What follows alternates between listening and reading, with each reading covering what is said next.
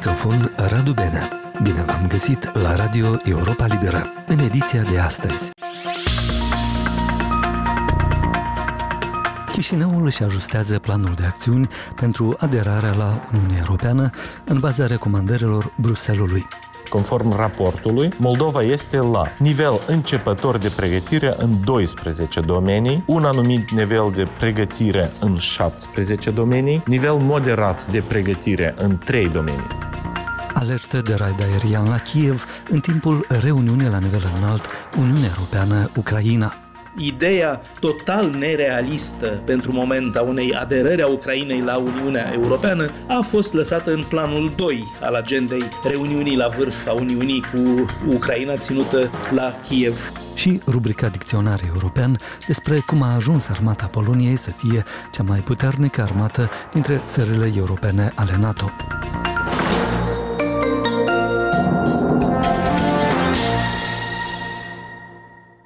Ministerul de Externe de la Chișinău a anunțat că își va ajusta planurile de aderare la Uniunea Europeană după ce la Bruxelles a fost dat publicității joi un nou raport analitic pe marginea cererii de aderare depusă de autoritățile moldovene. Raportul Comisiei Europene analizează situația existentă până în luna iunie 2022, când Moldova a obținut statut de țară candidată împreună cu Ucraina și Georgia. A fost analizat nivelul de corespundere a legislației moldovene la toate cele 33 de capitole ale achiului comunitar. Raportul sugerează că Moldova are încă multe de făcut, iar la multe capitole aceasta este în urma Ucrainei și Georgiei, potrivit unei analize pe marginea acestuia realizate de redactorul Europei Libere pentru afaceri europene, Ricard Iosviac. El notează însă că marea majoritate a constatărilor raportului vizează de fapt restanțele guvernărilor de la Chișinău din ultimii câțiva ani și nu actuala guvernare PAS. Aceasta și-a asumat un plan propriu de acțiuni pe care a decis recent să-l accelereze pe cât este posibil. Europa Liberă a solicitat un comentariu pe marginea raportului Comisiei Europene de la ministrul moldovean de externe Nicu Popescu. Conform raportului, Moldova este la nivel începător de pregătire în 12 domenii, un anumit nivel de pregătire în 17 domenii, nivel moderat de pregătire în 3 domenii. Raportul analitic reflectă situația existentă în iunie 2022. Progresele care au avut loc ulterior vor fi reflectate în raportul privind politica de extindere a Uniunii Europene, ce va fi publicat în toamna anului curent. Vom ajusta planurile noastre privind cele 33 de capitole ale achiului comunitar, conform raportului analitic al Comisiei Europene publicat la 2 februarie 2023. Împreună cu toți colegii din guvern, deja am trasat obiectivele de rigoare în planul de acțiune al guvernului pentru anul curent. Împreună am pornit aderarea la Uniunea Europeană. Împreună vom reuși să aducem Moldova în UE. Ministrul Afacerilor Externe și Integrării Europene, Nicu Popescu. Șeful delegației Uniunii Europene la Chișinău, Ianis Majeix, declara recent într-un interviu pentru Radio Europa Liberă că procesul aderării poate fi comparat mai curând cu un maraton decât cu o alergare pe durată scurtă. El a sugerat autorităților moldovene să nu grăbească lucrurile, ci să pună mai curând accent pe calitatea reformelor. În același interviu pentru Europa Liberă, Ianis Majeix a mai spus că partenerii europeni ar fi bucuroși dacă Republica Moldova s-ar alinia sancțiunilor împotriva Rusiei, precizând însă că Uniunea Europeană este în continuare înțelegătoare față de situația specifică în care se află Republica Moldova.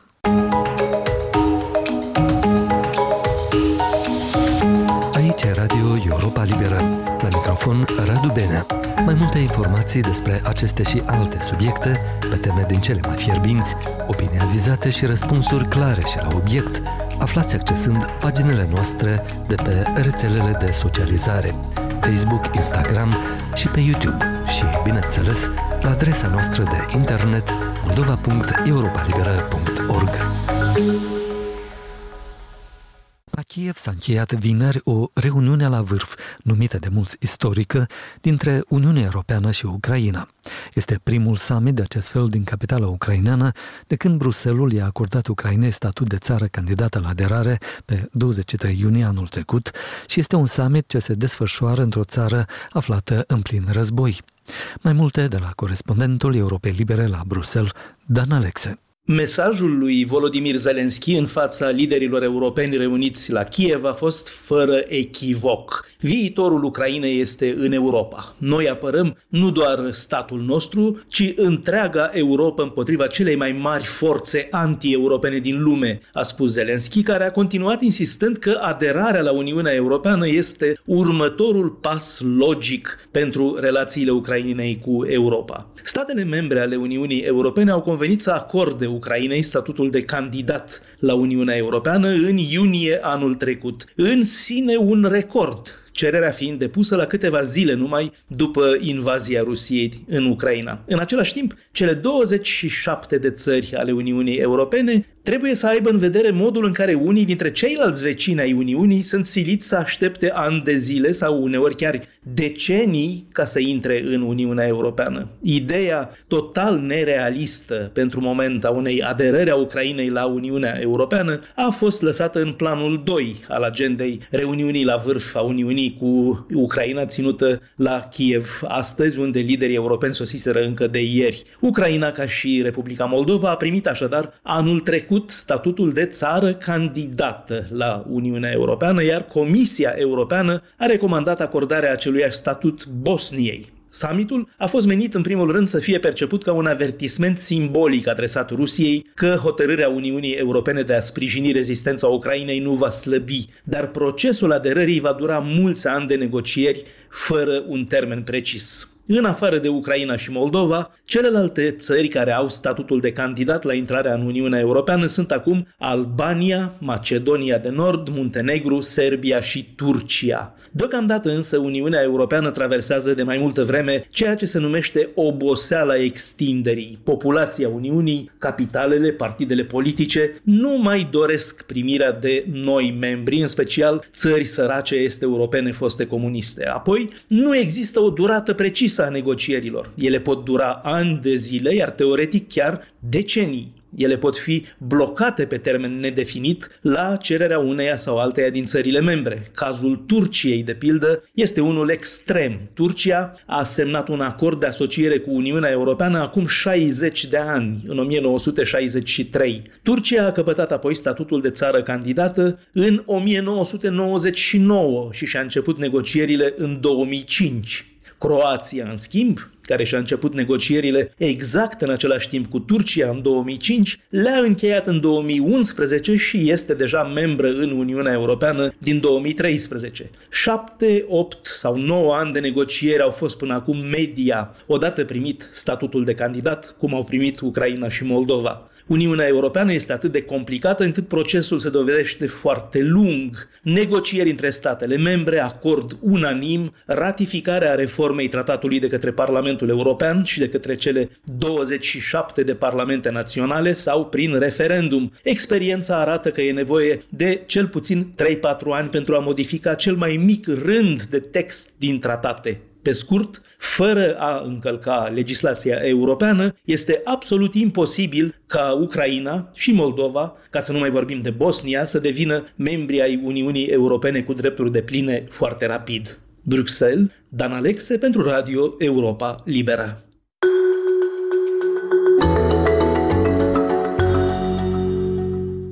timp ce la Kiev se desfășura summitul Uniunea Europeană-Ucraina, forțele rusești nu și-au încetinit atacurile în mai multe zone din regiunea estică Donetsk.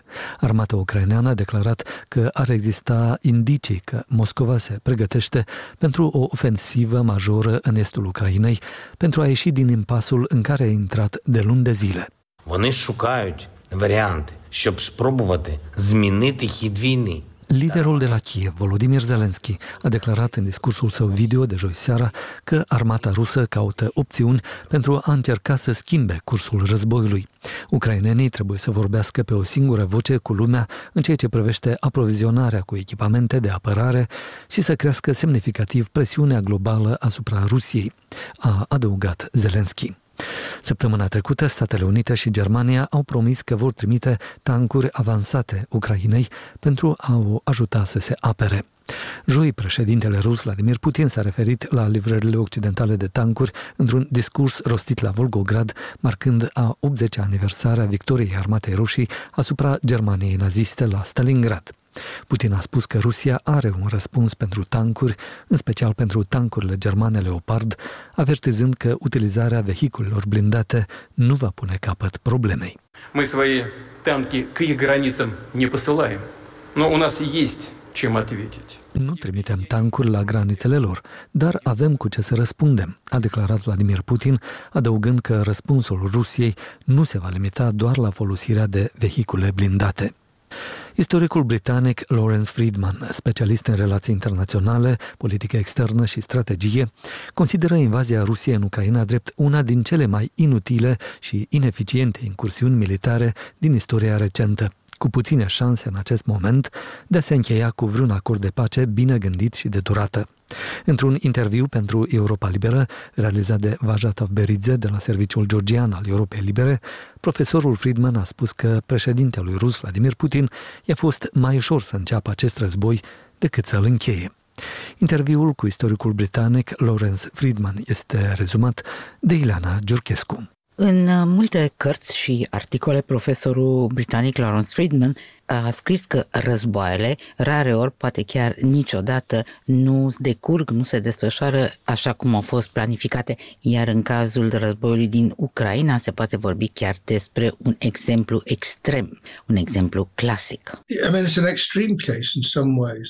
Those of us who were, who were skeptical about whether Russia este un caz extrem, spune Lawrence Friedman. Unii dintre noi am fost sceptici că Rusia va intra în război, nu am respins posibilitatea, asta nu o poți face niciodată, dar eram sceptici pentru că ne era foarte greu să vedem cum ar putea Rusia vreodată să câștige din cauza dimensiunii Ucrainei și a mărimei populației din cauza forțelor și a efortului pe termen lung pe care le-ar implica ocupație, a forței necesare pentru a face față rezistenței locale și insurgențelor, spune Lawrence Friedman în interviul cu colegul nostru de la serviciul georgian, Vașa Taberițe. Acesta este un exemplu chiar mai bun, continuă Lawrence Friedman, de război care nu poate să meargă așa cum s-a planificat. Chiar mai bun decât, uh, să spunem, războiul din Irak din 2003.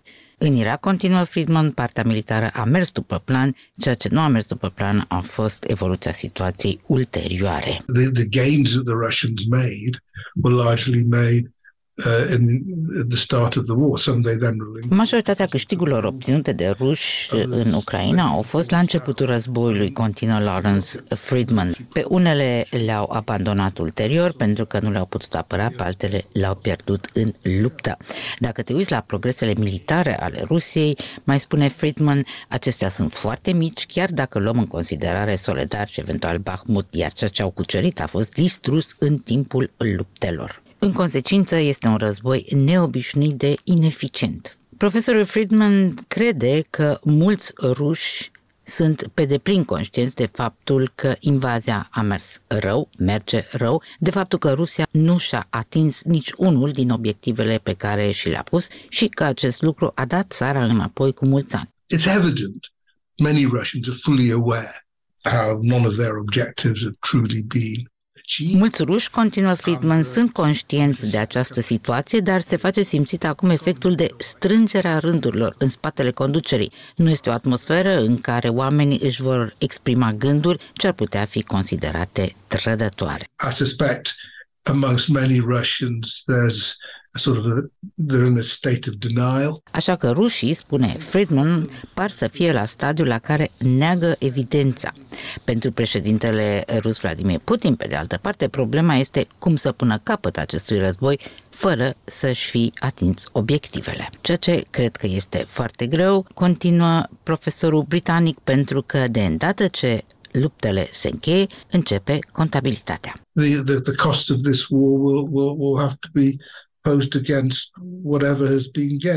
Costul acestui război, explică Friedman, va trebui pus în balanță cu orice s-a câștigat. Cred că este și raționamentul care dictează acum strategia Rusiei. Singura explicație pentru ceea ce se întâmplă acum și pentru ferocitatea cu care se luptă, de exemplu, la Bakhmut, este că Moscova crede că ar putea cuceri toată regiunea Donetsk ci să păstreze tot Luhanscu și asta ar putea funcționa drept o victorie. Întrebarea este dacă este o victorie pe care conducerea de la Moscova ar putea să o vândă ca atare și publicului. Profesorul Lawrence Friedman crede că da, asta ar putea să fie o reformulare a noțiunii de victorie. You know, their problem is the Ukrainians most might accept a ceasefire on those terms, certainly won't agree to it. Problema Rusiei este că ucrainienii cel mult ar putea accepta acum o încetare a focului. Cu siguranță nu vor fi de acord cu o încetare a focului care să implice însă și un transfer de suveranitate asupra regiunilor din Est.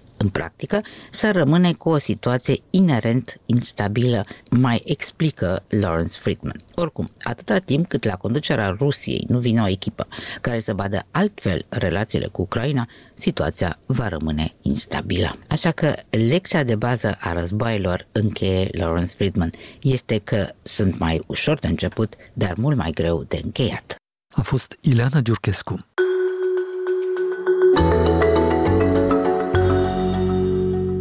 Vor fi recrutați bulgarii în armata țărilor ca să meargă să lupte de partea Ucrainei împotriva invaziei rusești? Nu, dar asta nu împiedică asemenea zvonuri să se răspândească pe rețelele sociale din țara balcanică, membră în Uniunea Europeană și NATO. Mircea Țicudean rezumă o analiză pe această temă realizată de Gheorghe Angelov de la Serviciul Bulgar al Europei Libere. O mamă din Bulgaria spune că este mulțumită că fiul ei trăiește în străinătate, departe de un pericol care l-ar paște acasă, anume mobilizarea și plecarea în Ucraina ca să lupte de partea Kievului împotriva invadatorilor ruși. Pentru prima dată nu-mi pare rău că fiul meu a plecat din Bulgaria, spune Elena, care n-a vrut să-și dea numele real, convinsă că va fi mobilizare, deși nu s-a făcut vreun anunț oficial. Ca majoritatea informațiilor mincinoase din ziua de azi, și acestea au apărut și s-au răspândit pe rețelele sociale. În acest caz, un cont de Facebook pro-rus cu peste 10.000 de urmăritori și un rapper popular au alimentat în mare măsură zvonurile. La origine este probabil o informație reală. Membrii guvernului de la Sofia au discutat despre posibila revizuire a legii referitoare la pregătirea de luptă în timp de pace. Nu s-a discutat însă deloc despre vreo mobilizare, însă asta nu împiedică pe mulți bulgari să vorbească despre ea ca despre un fapt real. Iordan Halacev, care are peste 11.000 de urmăritori pe Facebook, a scris ironic Sigur, ce discută guvernul n-are legătură cu Ucraina. Guvernul e numai curios. Postările lui Halacev sunt în general proruse, referitoare mai ales la războiul din Ucraina, dar și la alte chestiuni internaționale. Unul din cei ce au citit și au dat share la postarea lui Halacev este Elena, care spune că a lucrat în trecut ca jurnalistă. Elena a declarat serviciului bulgar al Europei Libere că n-a intrat în panică, dar a fost îngrijorată, mai ales că ar fi citit în presa internațională, spune ea, despre mobilizări în alte țări din estul Europei. În nicio țară din estul Europei, de fapt, nu s-a vorbit serios despre vreo mobilizare. În Bulgaria, zvonurile despre o posibilă atragere a țării în conflictul din Ucraina și despre mobilizare au circulat încă de la lansarea invaziei rusești în Ucraina la 24 februarie 2022. Ele au fost încurajate și vehiculate mai ales de politicieni pro-Kremlin, nu în ultimul rând de partidul de extremă dreaptă al Renașterii și de liderul lui, Constantin Constantinov. Zvonurile despre mobilizare au fost amplificate de popularul rapper Stanislav Naidenov Spence, care a prezit la show-ul său din 12 ianuarie că va fi anunțată curând. Vor trimite armata bulgară în Ucraina, a spus rapperul miilor de urmăritori, fără să ofere niciun fel de dovadă. Războiul din Ucraina a făcut multe țări din Europa să-și regândească strategiile de apărare. Două țări neutre, Suedia și Finlanda, vor de acum să intre în NATO, altele ca Polonia sau Cehia și-au mărit cheltuielile militare.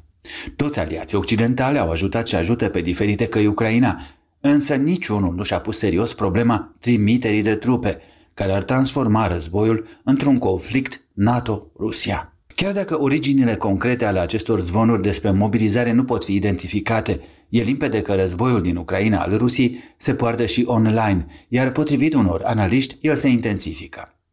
Bulgaria s-a dovedit un teren propice pentru asemenea zvonuri, inclusiv datorită instabilității politice care durează din vara anului trecut. În aprilie, în Bulgaria va avea loc al cincilea scrutin parlamentar anticipat din ultimii doi ani. În vremea pandemiei de COVID-19, Bulgaria a avut una din cele mai înalte rate de decese din Europa, inclusiv grație campaniilor masive de dezinformare. Știrile false despre mobilizare au fost semnalate cel puțin într-o altă țară din NATO și Uniunea Europeană, anume Cehia. Și aici, ca și în Bulgaria, pe fondul unor evenimente politice importante, alegerile prezidențiale din ianuarie, câștigate de generalul în rezervă Petr Pavel, fost oficial de nivel înalt la NATO. În campanie, rivalul său din turul al doilea, populistul Andrei Babiș, l-a acuzat tocmai că ar vrea să tărască Cehia în război de partea Ucrainei. În același timp, au început să circule pe rețele și în mail-uri adresate mai ales pensionarilor zvonuri despre o iminentă mobilizare. În ciuda dezmințirilor repetate, presa cehă specializată în dezinformare, în general prorusă, continuă și acum să insinueze că guvernarea de centru-dreapta, încurajată de președintele ales, ar lucra în taină la un asemenea plan. A fost Mircea Țicudean. Dicționar european la Radio Europa Liberă. Războiul din Ucraina e pe cale de a modifica harta politică a Europei, deplasând centrul de greutate spre est. Poate cel mai surprinzător nou element este dat de masiva reînarmare a Poloniei, țară care pare că ar dori să devină o mare putere militară, iar asta nu doar în cadrul Uniunii Europene. Premierul Mateusz Morawiecki a anunțat astfel că cheltuielile pentru apărare ale Poloniei vor crește până la 4% din produsul intern brut, adică dublu față de cât cere NATO. O investiție în infrastructuri militare care ar atinge anul acesta 32 de miliarde de euro. Personalul forțelor armate se va dubla de asemenea, ajungând la 300 de mii de oameni. Forțele armate poloneze le vor depăși astfel pe cele din Franța, actualmente cea mai mare armată din Uniunea Europeană, care numără doar 200 de mii de oameni. S-a pus deseori întrebarea la ce folosesc cei 2% din produsul intern brut pentru armată, angajament luat în cadrul NATO de toate țările membre și dacă nu cumva acele procente sunt, așa cum s-a mai spus, doar un fake news pentru liniștea noastră și dacă ținta e posibil de atins și dacă angajamentul luat de România, de pildă, e respectat în mod real. Lăsând la o parte Statele Unite și rămânând la membrii europene ai NATO, doar șapte țări ating obiectivul acestor 2% destinați apărării. Marea Britanie, Polonia, Grecia, cele trei țări baltice și, cel puțin teoretic, România, care s-a angajat la rândul ei ferm să o facă, dar încă nu a ajuns acolo. Zelul celor șapte țări numite are motivații diferite de la un caz la altul. Grecia se află într-o rivalitate permanentă cu Turcia, la rândul ei membru în NATO, în vreme ce țările Baltice și Polonia au în față amenințarea rusească. Polonia este, de altfel, împreună cu România, unul din cei doi stâlpi ai dispozitivului Statelor Unite de interceptare a rachetelor balistice care ar putea fi eventual trase asupra Europei. Și, cum am spus, Polonia va atinge anul acesta chiar 4% din produsul intern brut, dublu față de cât cere NATO. Aici intervin însă tot soiul de neînțelegeri tehnice, mulți închipuindu-și că cei 2% din produsul intern brut pentru apărare ar fi fonduri destinate Statelor Unite ca un soi de bir, de tribut. Faptul că țările europene din NATO s-au angajat să-și ridice cheltuielile militare la 2% din produsul intern brut nu înseamnă însă că ele ar fi obligate prin asta să cumpere armament american. Cei 2% din produsul intern brut pe care trebuie să-i cheltuiască țările din NATO pentru apărare nu trebuie dați Statelor Unite, nu sunt o taxă de protecție, ci e vorba de un angajament securitar colectiv. Fiecare țară este liberă să cheltuiască cei 2% cum corespunde mai bine dispozitivului său militar, cumpărând armament francez de pildă. Bruxelles, Dan Alexe pentru Radio Europa Liberă.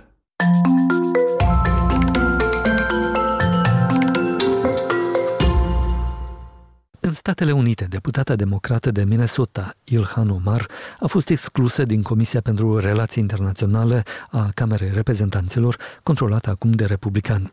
Membrii republicani și-au anunțat de mult intenția de a o exclude pe Omar pentru ceea ce au numit remarci repetate antisemite și antiamericane.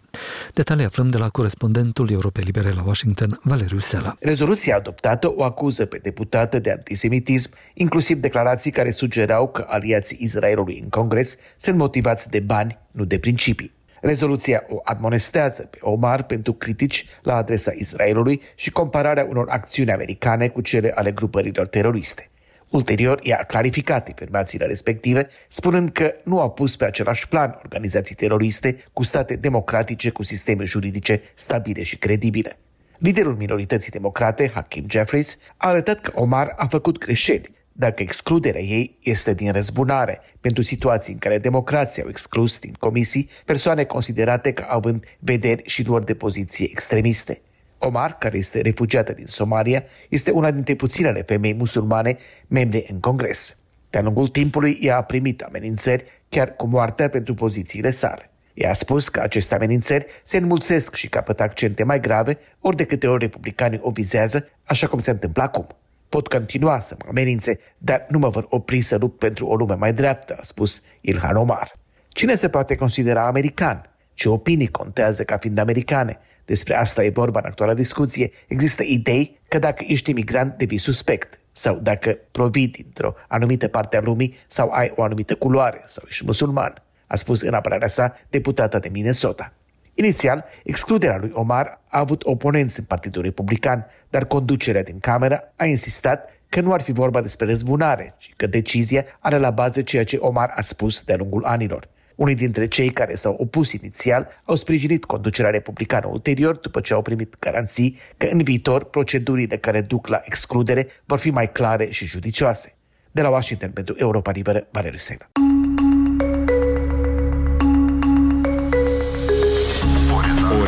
Redacție pe zi. Află la Radio Europa Liberă ce scrie presa din Moldova.